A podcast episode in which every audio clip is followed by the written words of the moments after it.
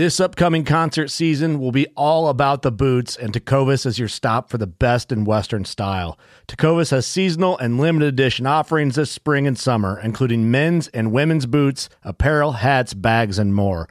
All Tecovas boots are made by hand in a time honored tradition with timeless styles that are always on trend. And Tecovas has first wear comfort with little to no break in period. It's hard to find this level of comfort paired with this level of style. Stop by your local Tecovas store, have a complimentary drink or two, that's WCB style, and shop new styles. The smell of fresh leather and friendly staff are at your service. Many stores even have leather custom branding to make your boots truly personalized. And with regular live music and events, there's no in store experience like it.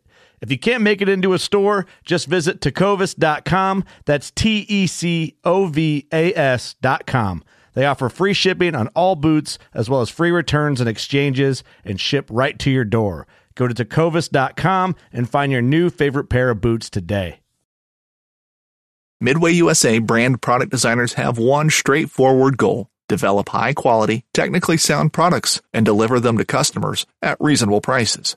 If you are immersed in the shooting sports industry and pay close attention to every single detail, you know our products are built right and stand up to everyday use. Who has shooting mats and range bag systems to hunting clothing and just about everything for the outdoors? Log on and shop 24 7 with super fast shipping. MidwayUSA.com.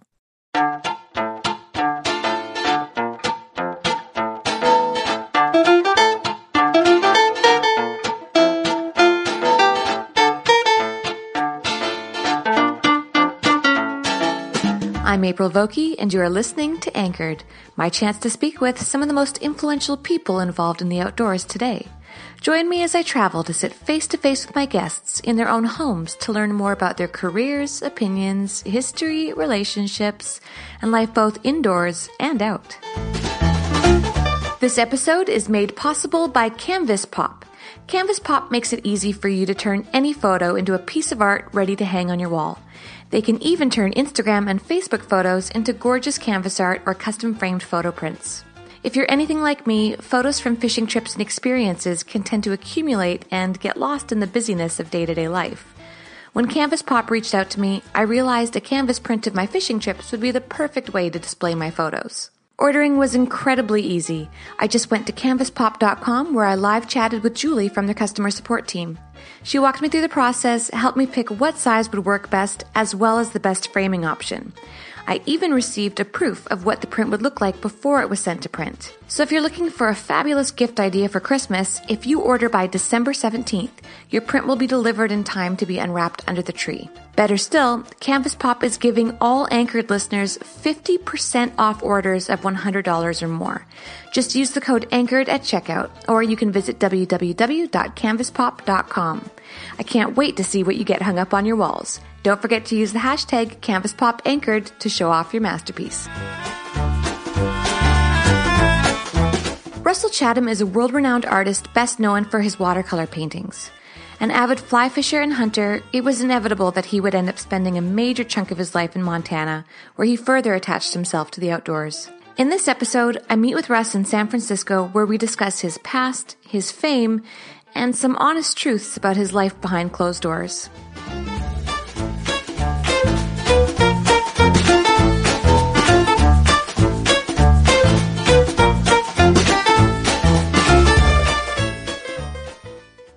I was uh, born in San Francisco, actually.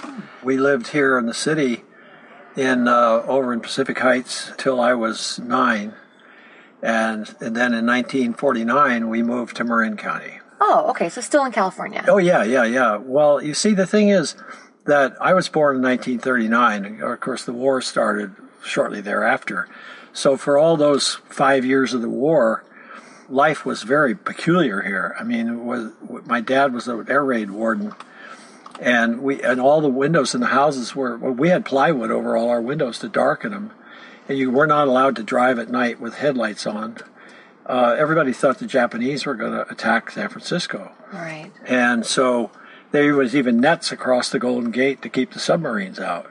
So when I did a, a tour through the city the other day, I noticed that there were all these structures that looked as though they once held tanks. But they did Or, um, the or cannons, uh, over on the, overlooking the Golden Gate Bridge. Yeah. Oh, the whole thing, both sides of the bay. There's nothing but armaments. So you remember that? Oh, absolutely, yeah. And and my dad had a he was an air raid warden for the block for the block we lived on. So he had a he had a helmet and he had a gas mask that day, and you know you weren't allowed to um, like I said you couldn't drive with your with your headlights on. And every day the garbage truck would come around and they had these caps that they go down the street and put the caps over the street light so that you couldn't see them from above. Oh. And so you could drive as long as you kept your headlights off. There was enough light to drive down the streets. That's terrifying. Oh, yeah. Well, they, that's what people thought. They thought that the Japanese were going to bomb San Francisco, or at least come in somehow, you know. And uh, like I said, they, they were fearful of, of ships coming in, you know, and also submarines. That, of course, obviously never happened. But it was also it was also the scene of a, of a great social tragedy, which was that all of the Japanese who lived, who and there were a lot of them, who were actually citizens, born and raised in California, were put in concentration camps out in the valley or in Nevada, or you know there were these camps took all their stuff away, all their land, all their possessions. You know, it's horrible. I mean, really, really horrible. It's a real black eye on a on the face of America today, and it's it's, it's pr- kind of pretty much in the news now because because the younger people didn't know all this, and then when they find out, they just can't believe it. Right. Did your dad ever get called out to go and fight in the war? no, he didn't, and and if you ask me why, I can't answer because it never. You know, I don't think during the Second World War there was any conscription. I think you. I think if you signed up for the army or the you know for the armed forces, I think it was all voluntary. Oh. I think so. I, I could be. Maybe I'm not selling it correctly, but but anyway, no, he was not in the. He wasn't in the war. Did you have siblings growing up? Yeah, I had th- uh, two sisters and a brother that were two years and four years younger than me. Oh, so you're the eldest. I'm the oldest one. Yeah. Okay. Now, where does it go from there? Where does the outdoor Well, where did outdoors enter your life? Well, then, right after the war, and I was probably seven, I would say, because they're pretty close after the war. The, the Golden Gate Bridge opened in 1939, the year I was born. Well, with the war on, and it, people it, were slow to realize that you could now get to Marin County in five minutes. Oh. Before the bridge was built, you had to take a ferry boat. So, you know, it was an expedition to get to Marin County. So my dad, since I was, like I said, I was probably seven, I'm guessing, but that's probably about right. So my brother and sister, who were fraternal twins, were two years younger than me, so they were too young to do this. So my dad would p- take put me in the car, and he would drive across the bridge. And he knew he, he had a, a one a family member that had a summer home out in a town. It's not a town. It's a, a community called Lagunitas, and there's a creek there, a beautiful creek, which is known as sometimes known as Lagunitas Creek or Paper Mill Creek or uh, or San Geronimo Creek, and and he would go over there and he would fish a little bit, and he would also lower uh, screen traps to catch crawfish because he liked to eat them. So I would help him do that, and and fish sometimes too, but really primitive fishing. I mean, they were baby steelhead is what they were, but we didn't know that. He didn't know it, and I didn't know it, of course. But anyway, uh, so that was a kind of an early imprint, and then on my mother's side, that we have uh, her uh, father's father came over to this country around 1860, 55 or 60, and bought land down in the Carmel Valley down south of here, and they began ranching. Before the gold rush. Uh, was right after the gold rush, When was the gold rush in California? 49, 19, or 1849. oh, it was that early. Yeah. Okay. Yeah, it was still kind of going on. I mean, they were still raping and pillaging up in the mountains there. You Yeah. know? But uh, but anyway, down there, then we spent summers on the ranch, and there was a beautiful creek, uh, tributary of the Carmel River that went through the ranch. And there, in those days, there were a lot of steelhead in the Carmel River, and of course, the f- little fish that we caught were baby steelhead. But nobody nobody really ever stopped to think about that. Right. You know, my father called them speckled brook trout because they were living in a brook and they had spots on them. Okay. and that's how rumors started. That's right. So, and but I figured out by the time when we moved over to the country, which it was Marin County, we were in San Anselmo. I, fi- I had figured out by that time that that these little fish were baby steelhead because I even by the time I was ten or eleven, I was you know just obsessed with with fishing of any kind, and I read the fishing magazines. I read Field and Stream and Outdoor Life, so I knew that I knew what these fish were. So we would catch them.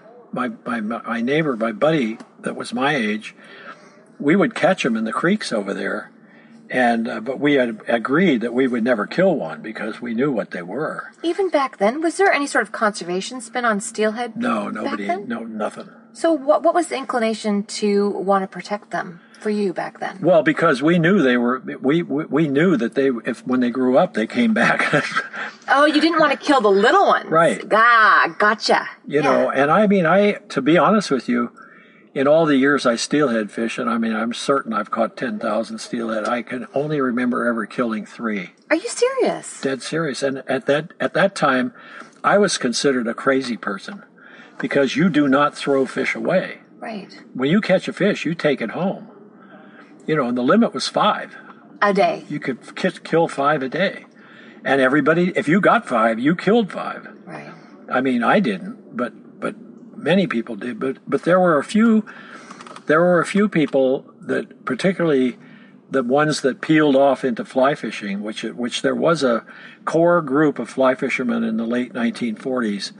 Well, actually, before that, they, they before the war in the 1930s, and they they came from San Francisco, most of them, and they, you know, those people nobody with a with any kind of conscience is going to kill five ten pound fish. What the hell are you going to do with them? How many can you eat? Right. You know. And it was the same with, with the striped bass. And the game warden over there was a name was Al Giddings, a very, very good warden. You know, he never bothered ordinary people if they didn't have their license. He'd send them down and buy one and all that. But he was looking for the real poachers, the people spotlighting deer and selling. Mm. People would catch, you know, striped bass and other fish and sell them to the fish dealers here. He wanted those guys. Yeah. But he, but even Al, you know, was when I when I first met him, and I was only 16 years old, and I I pretty much threw everything I caught back. I mean, I take one of something home because my I, I did like to eat them. My dad loved to eat them. He says, basically, God, for God's sake, bring me one. You know? But he, you know, he would he would just shake his head. He said, "You're going to throw that one back too, huh?" You know, I got, yeah. What, what am I? gonna-" Were you in high school during all of this? I was in high school from uh, 1953 until 1957. You did finish. Oh yeah, but I was fishing every day with during high school. Yeah. Did you have friends who also fished? I had one my one friend who's no longer living. He and I were the only two kids we knew that fished uh, out of the whole high school. He lived about from here to to where Jimmy Adams had his stuff set up back there apart, and we fished this little creek, Sleepy Hollow Creek, San Anselmo Creek, that went by the house, and we I'm sure we caught and released every single fish in it. I'm absolutely positive. When does the fly fishing enter your life? Well, we knew about fly fishing because we read about it in the magazines. And my cousin, uh, my my mother's sister, was married to a man, and and he, and he and his wife, my mother's sister and her husband, were both artists, as was my grandfather. And his name was Phil Wood. He loved to fish. His father had been a doctor and had fished in the 1920s and 30s, and he had seen the, the father would, would go by stagecoach up to like Shasta or, or the, the northern rivers, come back with, with these huge trout on ice in the stagecoach and bring them to the cabin on the Russian River. So anyway, so so he Phil, my uncle, was, you know he was all into it before the in the 1930s. So after the war, uh, when when my, my cousin Tom and I got to be well, we were like 12, 13, he said, "You- "You guys want to try it?" I said, "Yeah." You know, so he had several. He had five or six fly rods and reels and stuff, and we came out here. He brought us out here.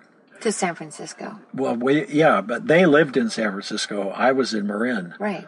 But I would, we were very close, so I would come over here, and Phil would take us out to the casting pool. Oh, you mean the pond itself? Yeah. I should back up for our for the listener. So we're currently sitting in a truck, a very hot truck. Are you okay? I'm fine. Okay, you just let me know. Yeah, yeah, yeah. When you need me to roll windows down. The reason the windows aren't rolled down is because we're at Spey-O-Rama and the announcer is very microphone happy right now. um, so that's that's where we're at with. That's where we are. Yes, everybody, you heard me. I've got Russell Chatham sitting in a truck. it's so wrong, but here we are. Um, so you came to the ponds. So we came over here, and uh, the guy I, I I remember it's clear. I remember the first time we ever came here because Phil had figured this all out. I mean, at that time, the Sunset Line Company started making shooting heads about 1950, 51, and Phil caught on to that right away. So when and he said this that's what you really kind of need to have. You're supposed to have to go steelhead fishing, but a lot of guys that hadn't really caught on to that yet. So so Phil had, for example, a uh, there was a famous tournament caster named Marvin Hedge. He lived in Oregon, and he came down here and he had he had developed this fly line. It was a weight forward silk line. Of course, that was uh, the, or in the 40s and the early 50s. Silk was the only material, and it was called a Marvin Hedge seven taper line, and it was it was designed to for long casts for steelhead. And Phil had one of those, and he, but he gave the rod that he gave to Tom and and, and the other one to me. Put the shooting head on. Well, we didn't have any idea what you're supposed to do with it. You know, we came out here, and guys went out on the thing and were flailing around out there, and the and the guys from the club came over and said, "Here, you you guys look like you need a little help." and uh, so they kind of showed us what to do, you know. And then from there, we didn't, you know, we didn't come over here and hang out all the time because, you know, we would go to the Russian River. I said, well, we don't need to practice at this pool anymore. We need to practice in the river. Was- so the first thing we fished for, uh, I think the first season we fished for shad, which there was quite a few in the Russian River. On the fly. Yeah, oh yeah Okay. and we caught them. and then, then as the, the shad run this time of year, May and June, and then and when the fall came around in October, November, December, uh, we- then we thought, well, this is the time when the steelhead run. Phil knew all about it. He, he you know, he's uh, as long as the water wasn't too high and dirty and all that, that uh, he knew when to go fishing. You know, when the water was dropping and all. So we started doing that, and by the time you know I was like say not yet old enough to drive, but let's say 15, I just was like crazy to get that driver's license so I could take myself to the rivers. That was exactly me at 16. I counted down from 13 to 16. I did. Gotta just Oh, are you kidding me? almost there. I just was like, I said, I've got to get where the real fish are. Come on, come on, come on, come on. and we had real fish here. I mean, I put my buddy that lived next to me in San Anselmo. You know, we figured out pretty early on that that in the wintertime when the creek came up, that's when the steelhead came in. And I'll never forget the first time I saw one. And uh, I it was probably 13, uh, 12 or 13. I, I don't remember, but right in there. And I was uh, still, we were still fishing with, with worms for the, for the little guys, you know, and I was walking down along this road and I, I heard a splashing noise and I looked down at the creek and here was this like six or eight pound steelhead thrashing his way through this riffle and I just I just started screaming, you know. And he got into this like a hole, like a like a deeper place, you know. So I just turned around, I ran as fast as I could back to his house, which wasn't that far. It was like a five minute run. And he was there and I says Scully, you gotta you you're not gonna believe this. And so I so we knew, I mean our knowledge was like pieced together stuff from the magazines and everything. And we knew about we knew about we each had a spinning outfit, mm-hmm. so we knew about lures and stuff. So, but this creek was as wide as this car. I mean, it was, you know, and I'd seen a couple of others, and I thought there's got there's steelhead in that pool, and what what are we going to do about it? So I got a flatfish and I tied it on to this the rod. Didn't I didn't have a I, there was, I had a reel, but you couldn't cast in there. So he was down below me somewhere.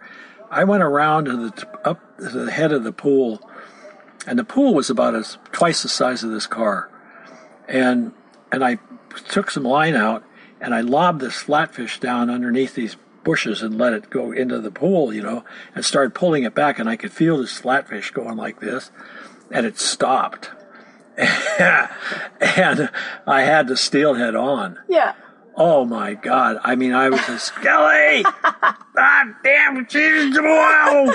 And we got it in, and, uh, and I brought it up the thing, and of course the flatfish has all these gang hooks in it and everything. I said, and there was a there was a pocket in the rocks, of a deep a, a hole, you know. I said, keep the fish alive in here. Run back to your house and get a camera. he, he, had one. I didn't have a camera. Right. He had some kind of a little brownie camera. Then he came back. He took a picture. I have it somewhere, but I, I was looking for it the other day. I can't find it, but it's somewhere. But anyway, uh, then we had to keep the fish under the water so it was still breathing, and we had to get those damn treble hooks out of it. Right. It's got like three, two, two or three sets of treble hooks. I mean, they're horrible. You know, you know, and you know, we did. We got them out and put the thing back in the creek. And then after that, in the next couple of winters, and we knew what we would do is go down in the high water and fish with flatfish in these holes, and we would catch the steelhead. And of course, that was completely illegal. it was to protect the steelhead. They had regulations. There were back regulations then. back then. But get this you could kill 10 of the babies anytime you wanted per day. Now, figure that one out. So, anyway, then. Then once you know, I mean, the minute I got that driver's license, I bought like a fifty dollar wreck of a car. I was out of there. I mean, I was out of the house. That was it for me. And even though I was still, um, I still had, I still had a year of high school, I think, or maybe I was out of high school.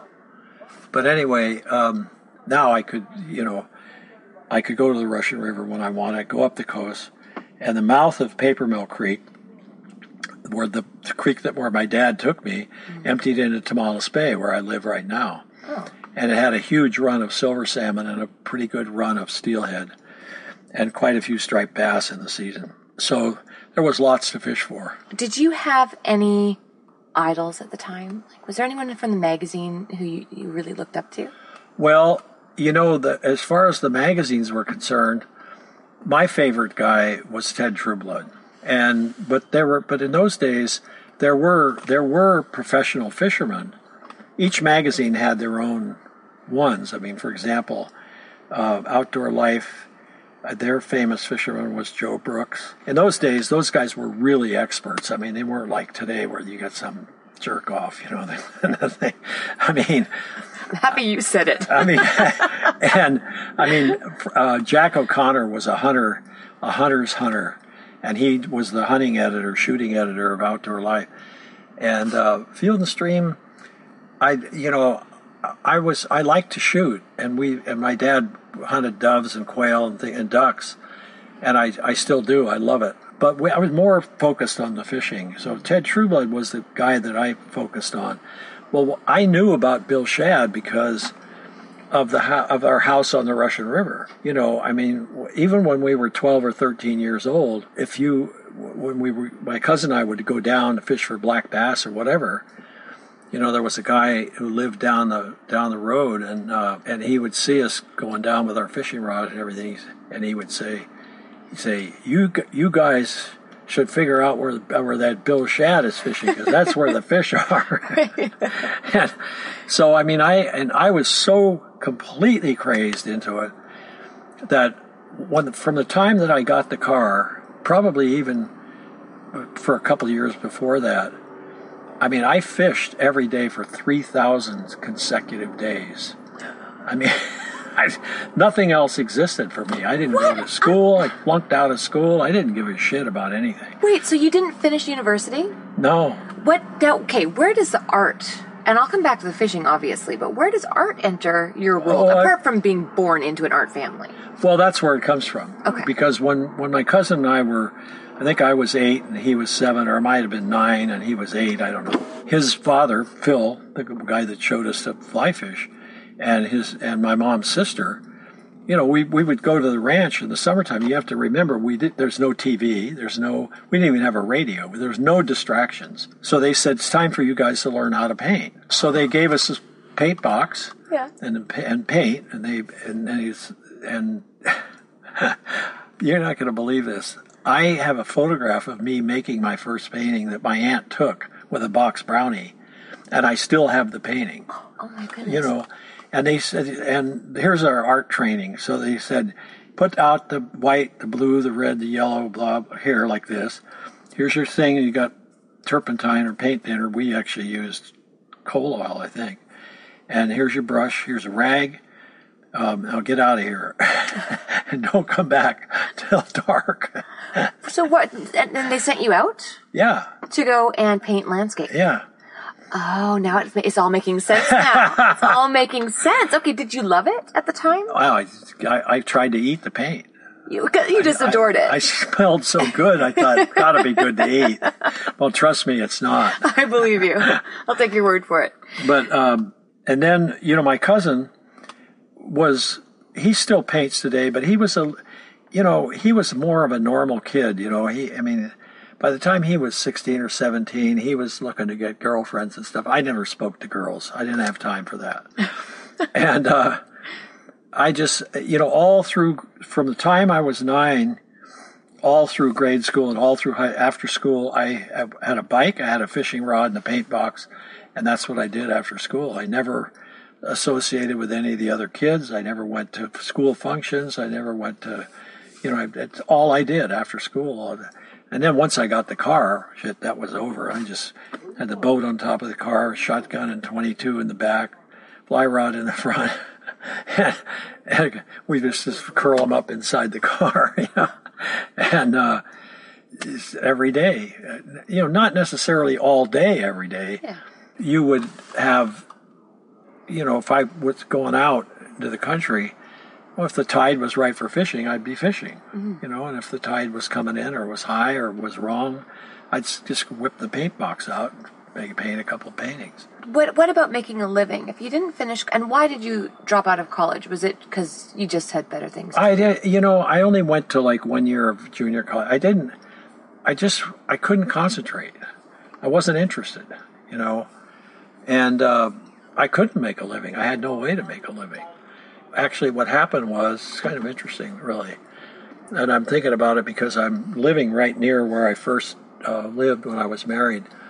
There was a woman who was very smart, and she was teaching art history. She was teaching Asian art history, printmaking, and drawing at the at the little community college. And I took a, I took her classes, and I was fascinated because I'd never really even spoken to a woman before or a girl. I mean, I just didn't. I just if I saw one coming, I just cross the street or get out of the way. you were one of those guys. And I always chased you guys in school. I loved that.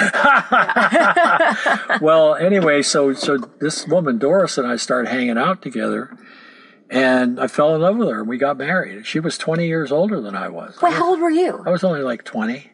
That's incredible. Yeah, and she she had about 10 degrees from university. She had master's degrees, PhDs, you name it.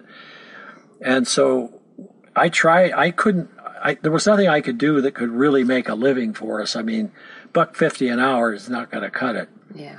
even in those days where the rent for our house was only 50 bucks it, it's hard for people to understand today that that people people like electricians and plumbers and uh, carpenters and things like that made $100 a week Right. you know they made $400 a month and they, they could live pretty well on that. They had, their wife didn't have to work. They had a car two cars they had a house they had so she went back to teaching and i you know i painted all the time but i mean of course i wasn't selling anything. They weren't any good.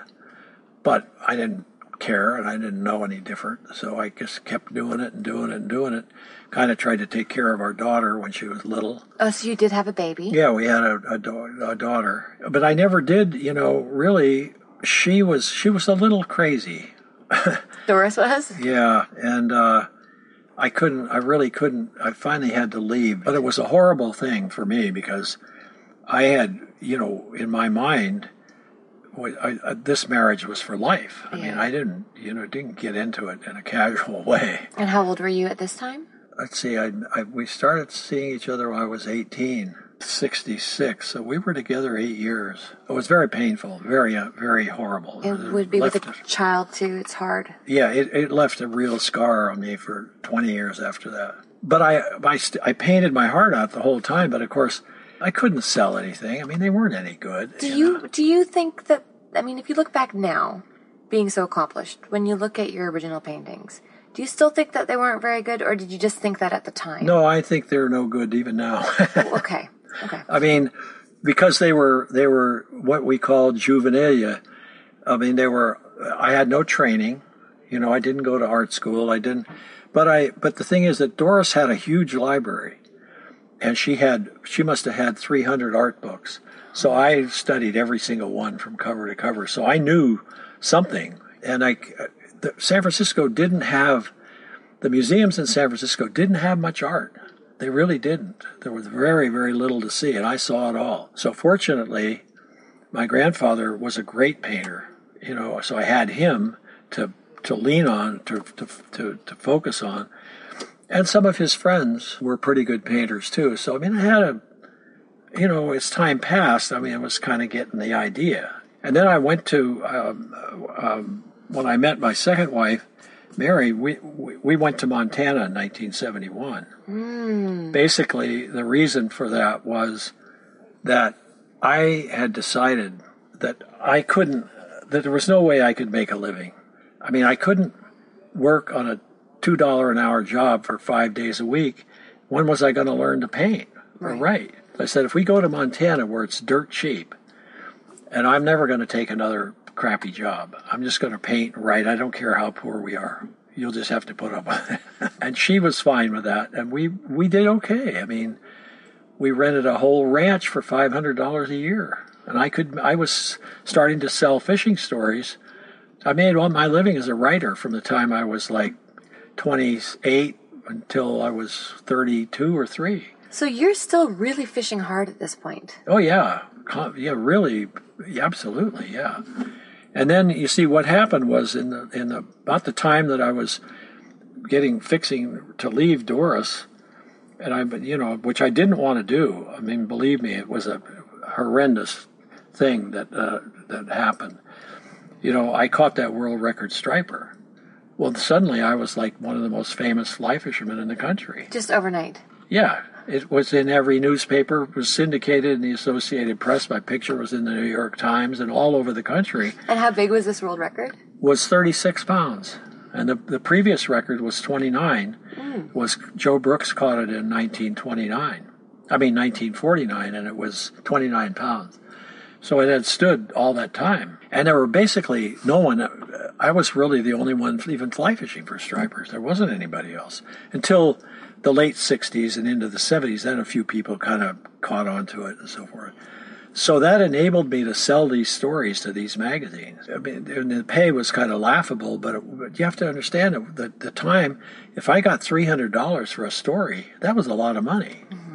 Well, then, when I became friends with Tom McGuane and Jim Harrison and some other people who were writers, they were doing some work for Sports Illustrated, which was the big time.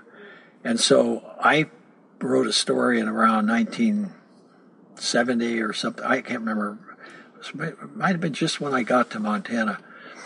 And I sold it to the first thing I'd ever submitted to Sports Illustrated. They bought.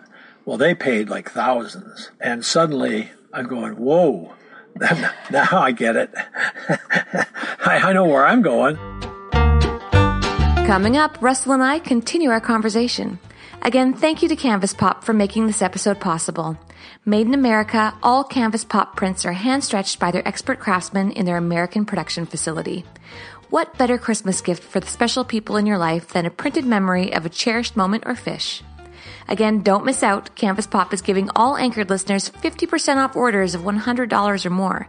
Just use the code ANCHORED at checkout or visit canvaspop.com.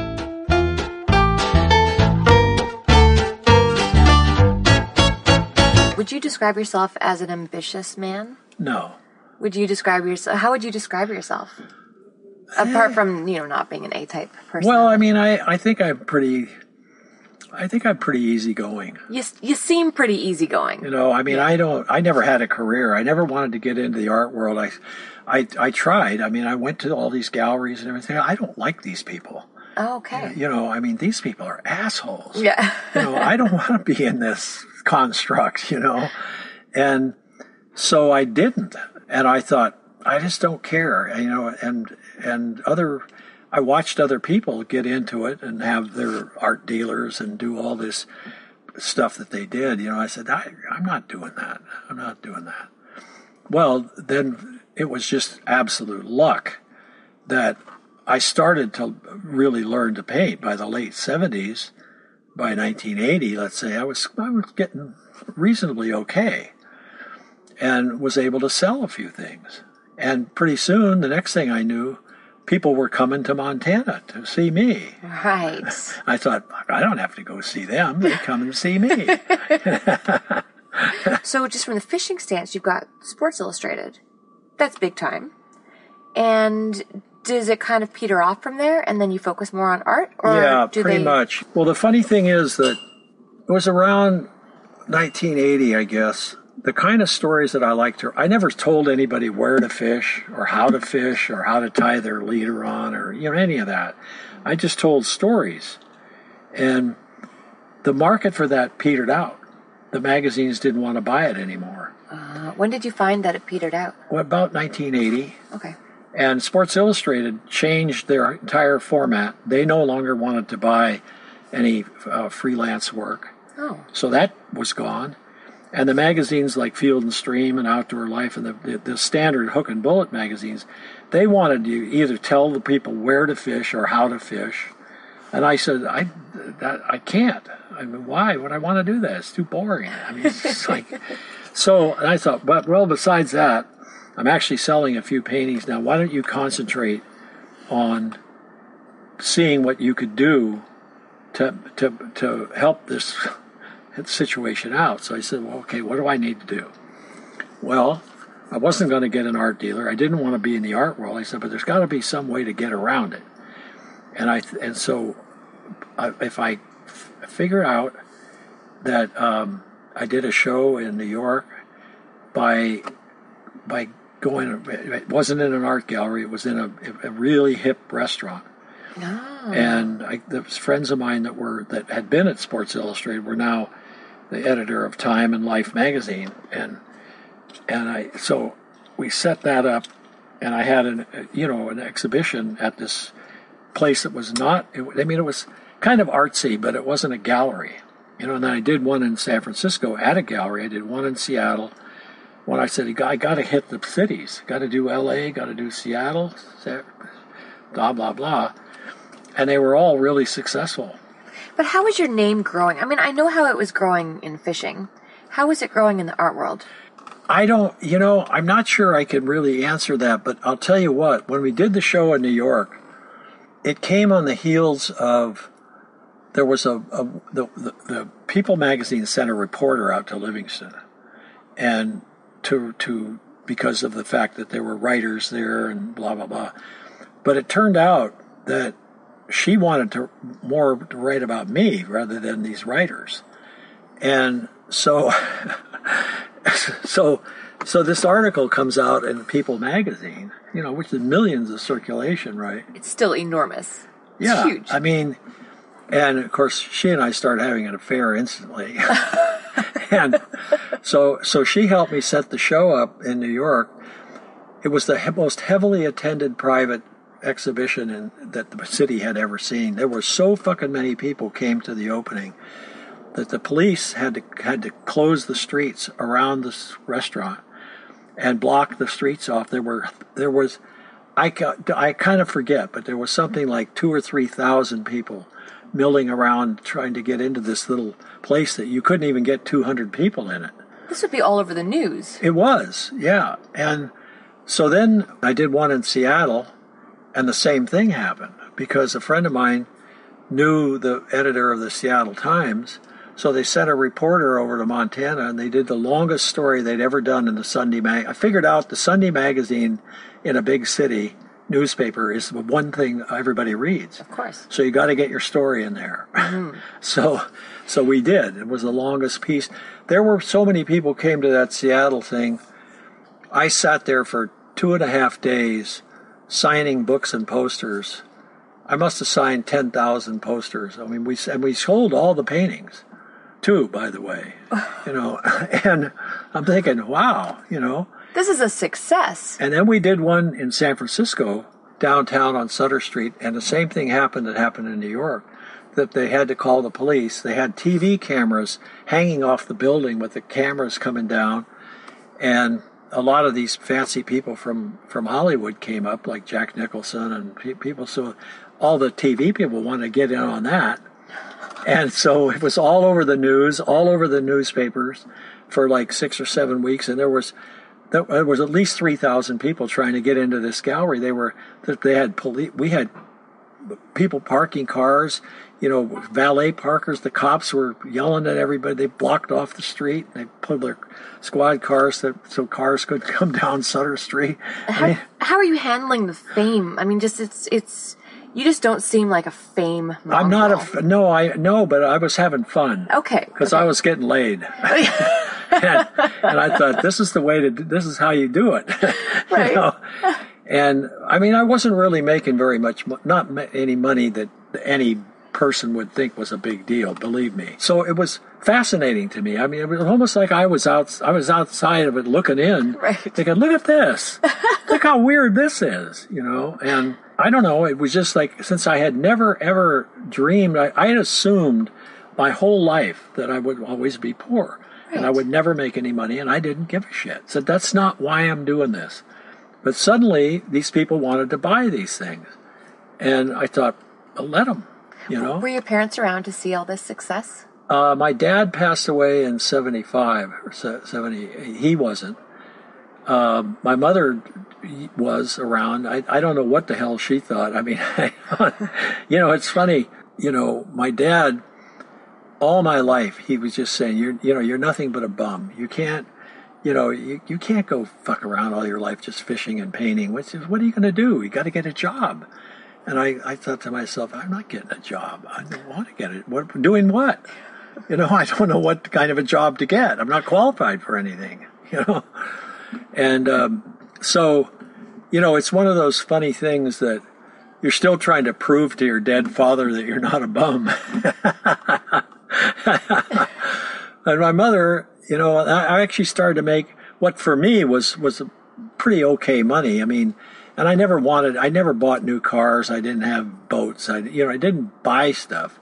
I just always drove a crappy car, and I didn't give her care.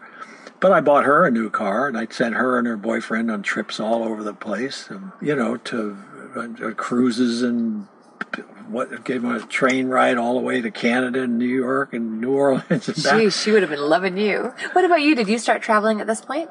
Uh, yeah, I did. I started traveling about around 1980, but I, but I, I didn't have the money to really do it. But, but I got invited to go on some trips as a writer. Like I got invited to go to New Zealand when these guys started the first fishing fishing international, the first fishing travel company that Bob Nauheim and Frank Bertaina started in in Santa Rosa.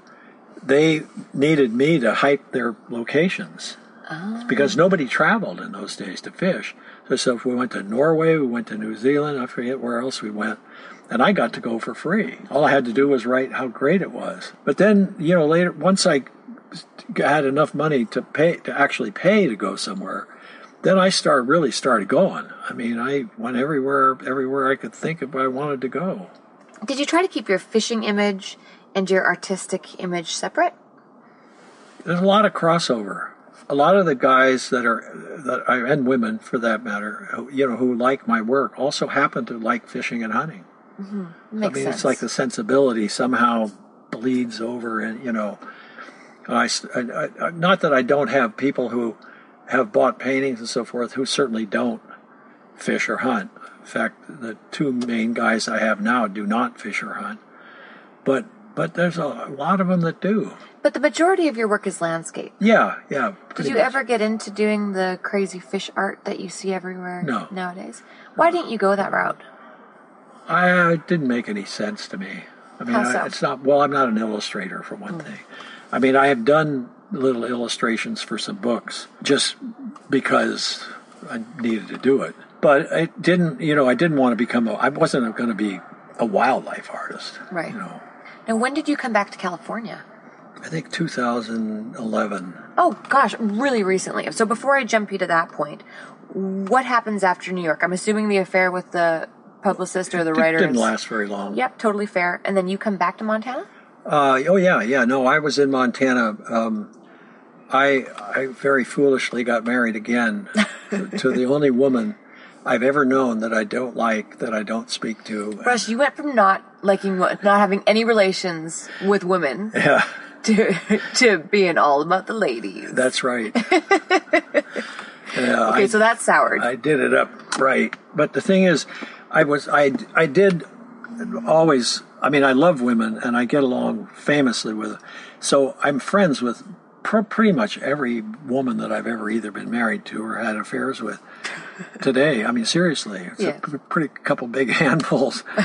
but you know, we're all friends, and I and I like that. yeah.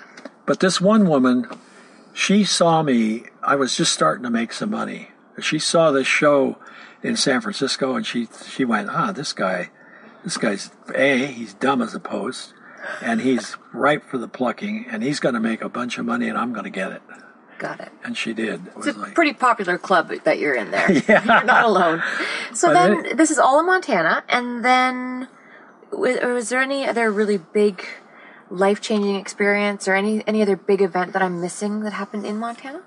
yeah, probably. I mean, I I started learning to do lithography about 1980. I read about this. Okay, can you just explain what that is? Well, it's it. You know, you you make the drawings on a on either a stone or a metal plate, and there and you you draw each color out by hand. It's uh, in fact, I'll send you just for fun. I should have grabbed one and brought it with me, but I didn't think of it.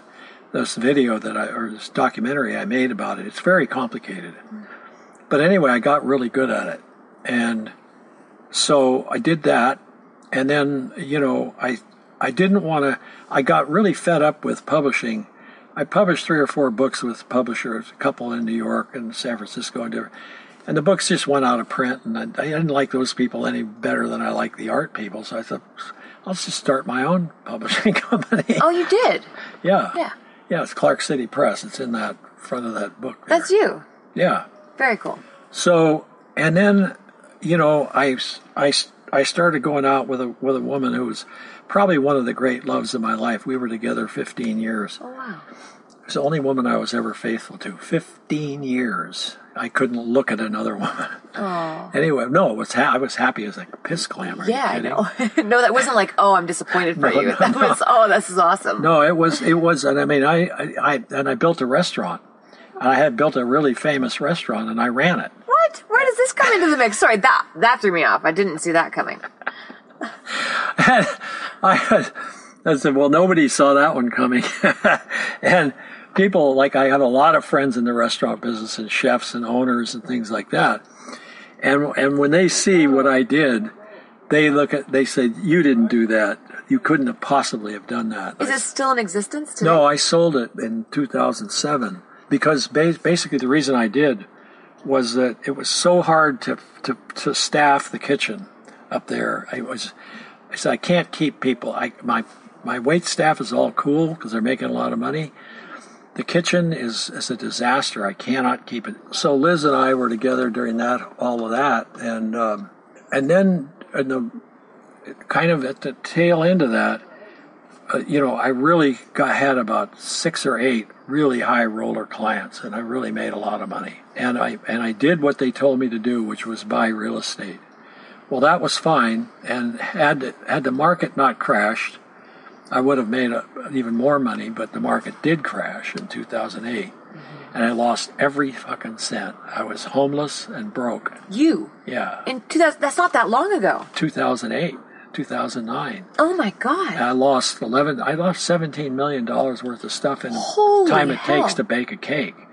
And I was out on the street. I didn't have a cent. I was, banks came in and, and the IRS came in. And I mean, I was, I was homeless. And I thought, what am I going to do? Where'd you stay? I came down here and I called my sister and I said, I said, look, I don't, they took my house, they took my studio. I said, I don't have a thing. Can I sleep in your spare room? And that's when you came back to California. yeah. Oh my goodness. Wow. Wow. Wow. Wow. Wow. I was not a happy camper and it took a while. You know, I really thought that, you know, I don't know if I can come back from this. When the market crashed, I was actually in New York picking up a couple jobs. I had three appointments on guys that worked on Wall Street. It's about $3 million worth of work. And I thought, man, I'm going to have a great year, Yeah. you know. And that's when the stock market tanked. Right. I was there, but I didn't know what was going on. I didn't know what it meant. So, but these all of these guys canceled all the jobs that they had had me do. So I went from making you know seventy thousand dollars a month to making zero, and I couldn't make the land payments and the property payments. Oh, how So devastating. everything was foreclosed on in a heartbeat. But it's so hard. I mean, you're very famous. Doesn't matter. And back then, you're very famous. And you're homeless. Like, I can't wrap my head around it. Well, I couldn't either. I mean, and I thought, I, I mean, I kept shaking my head. I think, you know, I'm like one of the highest profile people in the state of Montana, and no one's talking to me. That is so crazy. You know, the banks that were, who were all my friends. I had like, there are five banks in Livingston. I banked, I divided all my money up five ways because they were presidents of the banks were all friends of mine. They, boy, the minute that happened, they weren't friends of mine anymore. I mean, it just was like, you know. So how do you recover from that? And what what's going on with the fishing at this point? Are you still fishing during all this? Um, Yeah, a little bit. Not not crazily by any means. Uh, but yeah, well, when I was making the money, I could I could do whatever I wanted. So I could go to New Zealand, I could go to Russia, I could go to Iceland, I could pay the full tab for everything. So I did. Once it went down, I, you know, it was uh, basically homeless for a year. I finally found a place to live out in the country out there, and I, I thought, what am I going to do? I mean, I how am I going to how am I going to get out of this? You know, I mean, and I didn't think I'd be able. I I mean, I thought, well, that's it. I guess it's you're done. And then I, but I was still, you know, I I found a place.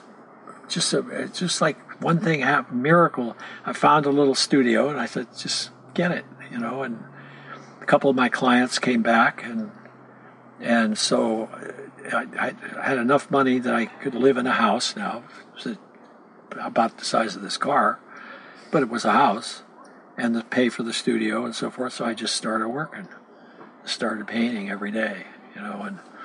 Did you find therapy in that? Does it is it therapeutic for you still? I don't know if I'd call it therapy, but I have to do it. For Well, I do it. I have to do it for emotional reasons, Ah. but I also have to do it for financial reasons. So some of these clients kind of came back, and you know, it was slow. It took them a while because they they, well, these rich guys got really scared when that happened. But the really rich guys didn't get hurt. Right. The billionaires didn't take any hit. Trust me on that one. So those are the guys that help me out. Guys that have so fucking much money that they can't possibly lose it. So they came back. They came back and, And when do you start to really feel yourself kind of come back to life? well, I would have to honestly say it wasn't till uh, it really wasn't till a couple three years ago. But I was, you know, during that time too, I'm afraid that you know I thought it would be a good idea to drink a lot. Did you find that this reflected in your art? Did, did your art look a little darker? what I saw was that scared me, and the reason I quit. When I was writing, I was starting to forget where I was in the story, ah. and the paintings. I think I, you know, I don't know that the paintings were affected one way or another. Maybe they were, but I said, you know, if you keep this up, you're not you're going down.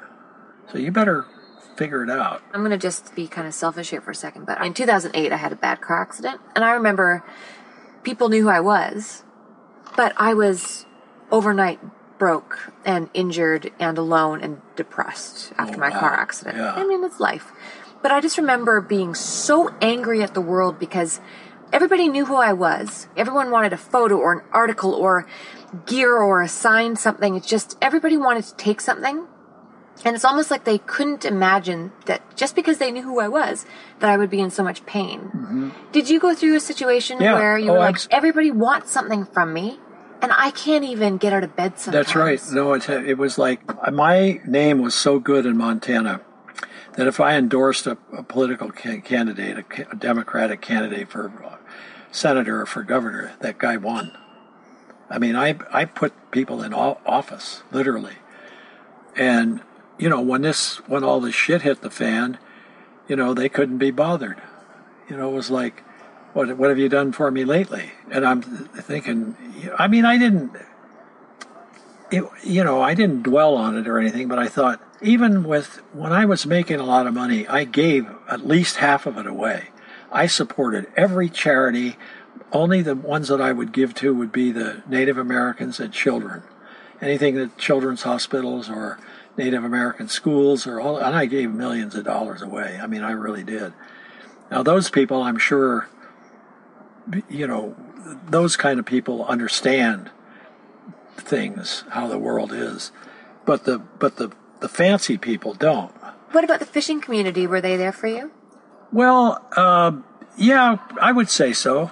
You know, I mean, I never had a lot of friends. I had I had a few really good close friends, all of whom are dead now, pretty much. Are you still out there fishing? Yeah, although you know I'm working so hard now. Now that I saw that I could bring myself back, I'm working long hours, seven days a week, trying to building a big, going to be a very high visibility gallery, and plus I've got some huge commissions came back, ah. and you know so it's like I I'm going to be dangerous again a year or two. from You're now. already dangerous. now, that's what you were doing today. You were in the studio today before you came out here. Yeah, I was. Yeah. And and are you painting for? Can the general public buy your work right now, or is it still years waiting? Well, it's it mostly what I do is bought by a few people in advance. But when I open this gallery, there'll be a few little things for sale. And I'm gonna what I'm gonna try to do is I'm gonna try to do something that nobody wants to do, which is do reproductions of paintings, digital. You know, I bought the print, the press, and everything, and sell them for what they're worth, which is cheap, which is dirt cheap so that regular people can get these images. You know, I mean, I've got the rich guys, but what about the rest of? The, what about the other ninety-nine and nine tenths percent of the people? They had nothing for them. Art galleries don't want them. If you can't write a big check, they don't want you in there. right. You know, so so I'm hoping that I can recapture the ordinary person market. So I watched you in Rivers of a Lost Coast, and that you guys really got my brain ticking there. Well, yeah, the guy, the young guys that made that film are very cool guys, and they they they kind of named the, the the Lost Coast after my book, The Angler's Coast, hmm. and it's a it's a sore subject with me because because the fish and game now they call them the fish and wildlife department. And God forbid anybody should think there's any hunting or fishing involved, you know. And they're the people who. What here's how it works the director of the Department of Fish and Game is a political appointee. So each new governor appoints a new head of the Fish and Game. Well, guess what?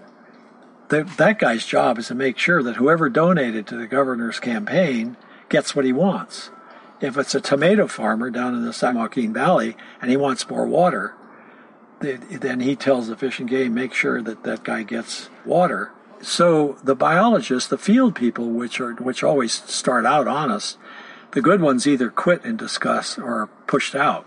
So you have all this, all the damage that's been done to the salmon and steelhead is directly related to fish and game not doing their job. You know, doing the very reverse of their job. And I don't know what to do about it because I'm getting blue in the face talking to people about it, and somebody's feet have got to be held to the fire here. You know, because you can't have, we can't go, we can't keep doing this. Now, what's the organization? Uh, who are the people you were hanging out with the other day? The Russian River organization. Oh, they're the Russian River Wild Steelhead Society. Yeah, um, they're they're doing what they can, but they're up against the fish and game. The fish and game keeps sabotaging because they're motivated by by special interests. So they got so they want to have the commercial fishermen want more salmon in the ocean. So what do they do? They build a salmon hatchery on the Russian River, which is which is and the king salmon is not a native fish of the Russian River. So they're going completely against, you know, what they're supposed to be doing by releasing these fish into streams where they don't belong, where they're not native, trying to get more fish to go out in the ocean so the commercial fishermen can catch them. Well, you know, that's counterproductive. This is going to come across as offensive, and I ask that you bear with me. When I talk to the younger generation, say my generation, I'm 34, and we talk about, you know, the guys, you guys, legendary guys, the guys from the 40s and 50s in California. I always hear people say, you know, those guys, they hate, they hate the fishery because they've seen a change and they hate having to learn how to use the new gear. And for a long time, I was like, yeah, no, you're right. I mean, I've spoke to a lot of the older guys. They don't want to get on a two-handed rod. They, they despise shooting heads. But then as I'm getting older and I see fisheries around me start to change so much that they're unrecognizable, it's not so much that I can't keep up with the gear. It's not that. It's that I can't stomach seeing how much it's changed. Yeah, well, it's yeah, it doesn't have anything to do. It doesn't have anything to do with the fishing gear. I think it what it is is that um, I mean I I hope and I I I presume that some of these younger people are getting the idea that you know that we can't keep using the same system that we used before you know? Um, and in fact you know i mean the, the mentality now is what dam will we take down next? Well that's fantastic. In my a lot of the people most of the people in my generation are dead but we were not conservationists in the sense that you need to be a conservationist now because there were too few of us number one i mean there were there were so few fly fishermen were there were a few dozen you know you think that if they that they complained about building a dam on the Russian River, anybody was going to listen? No. You know, because the developers, the housing developers, needed the water to, to so they could build more houses, get water hookups. It seems to me that there is an awful lot of uh, obsession. I, I don't know what else to call it these days with expensive stuff. You know, I don't get that you know, it's not supposed to be expensive. It's supposed to be free or cheap at least, you yeah. know. I mean, fishing is supposed to be free, but of course it's not anymore. You know, I mean, you want to catch a Atlantic salmon, it's going to cost you 10 grand. Yeah. You know, and you, and then, but, but after you bought the $5,000 worth of gear that the fly guy, shop guy told you to buy, you know, I mean, wait a minute, you know, what about walking over to the river? well, we can't walk over to the river because we killed all the fish here. Yeah. you know. Are you going to settle down in California? Is that the spot you're going to? Pretty much. I mean, I don't know what where else I'd go. This is where I, I grew up and where I started fishing and painting. And I'm out where I live. It's all protected. It's all ranches. There's no development, and it's all in agricultural protection. Um, so it looks just like it did 70, 80 years ago. But the fish are gone. That's too bad. But you know, the thing that the thing that that, that really gets me angry is that if we had a fish and game department that actually wanted to bring the fish back, we could. But you got to you can't have roadblocks in your way. It's got to be. It's not a societal priority at all.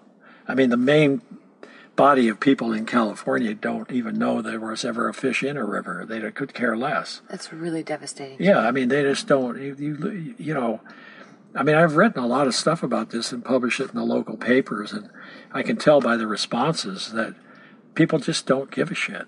You know, it's like I said in one article. I said, if you put a if you put a steelhead and a silver salmon on a table in the in the city hall civic center, and you know, polled everybody that walked by to if they could tell you what they were, not one person could tell you not forget about telling you where they spawned or how they spawned or whether they were male or female or whether one was a salmon and one was a they wouldn't know they wouldn't know any more about that than they do going into the store and buying something in a package to cook. Would they have known in the 50s?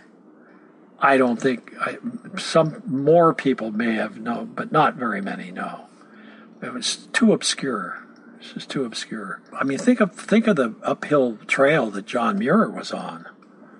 I mean, Jesus Christ! I mean, he's the one guy. He's only the only guy, you know, who said, "Don't build that dam," and then they laughed at him and they said, "Go fuck yourself," you know, get out of here. He tried to stop the city of San Francisco from damming the Hetch Hetchy Valley, which he, which he said was even more beautiful than Yosemite.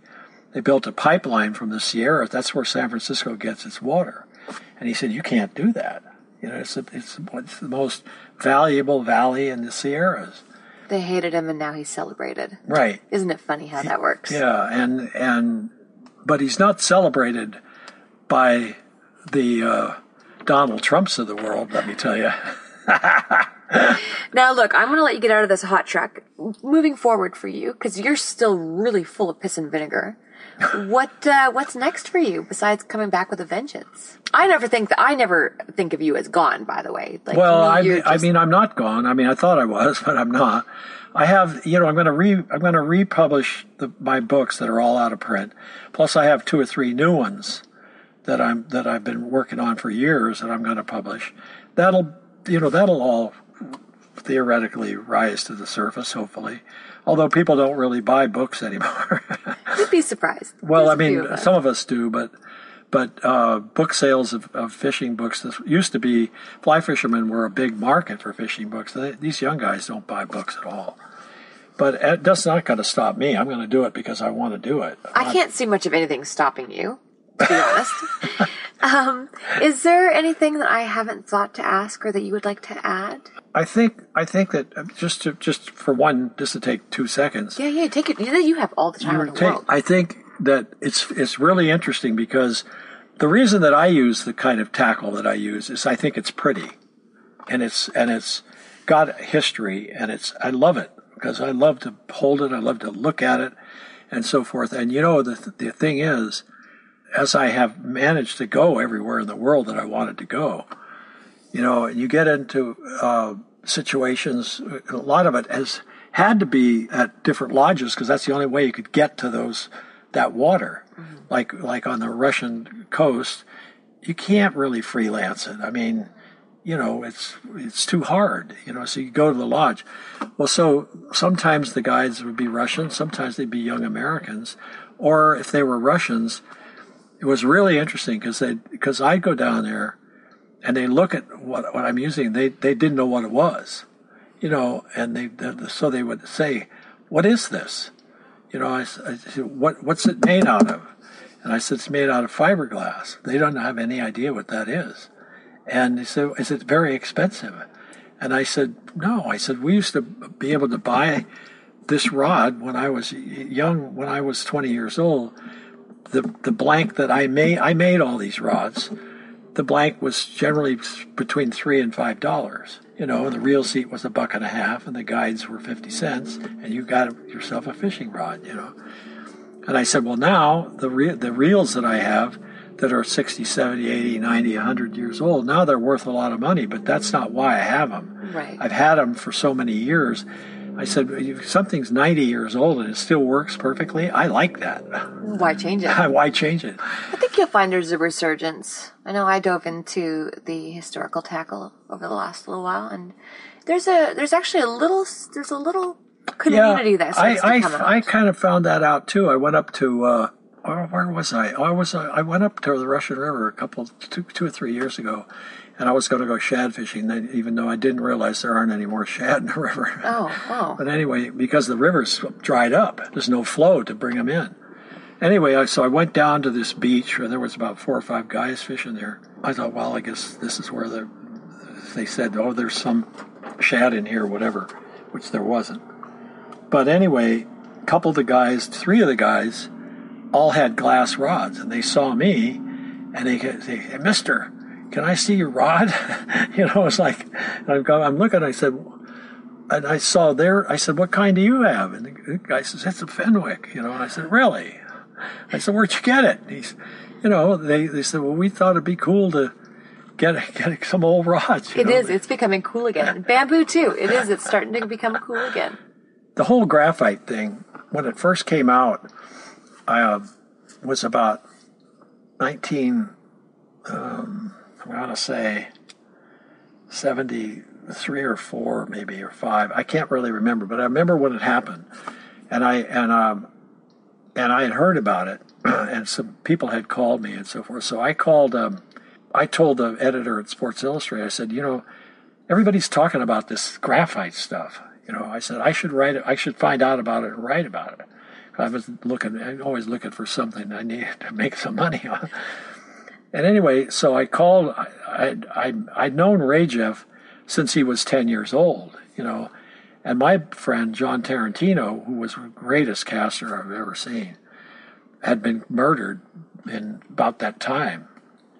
And so Rajeff had grown, he was old enough by then, I think he was maybe 16 or I can't remember. But anyway, so I called him and I, and I said, what, I said, "Do you know anything about this graphite thing?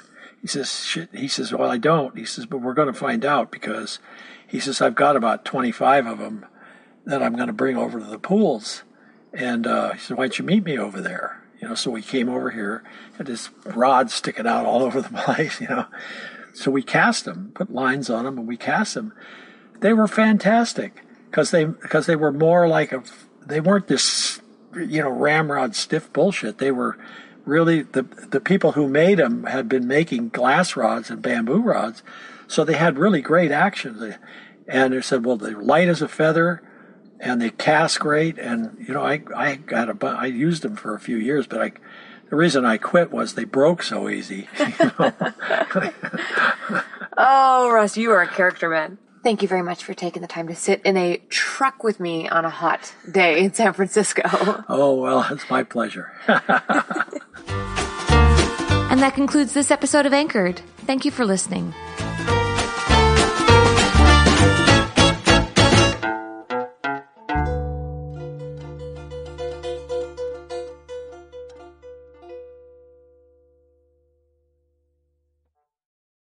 Wild Country, rules were not created by man. Don't miss Wild Country, Wednesdays from 7 to 11 p.m. Eastern.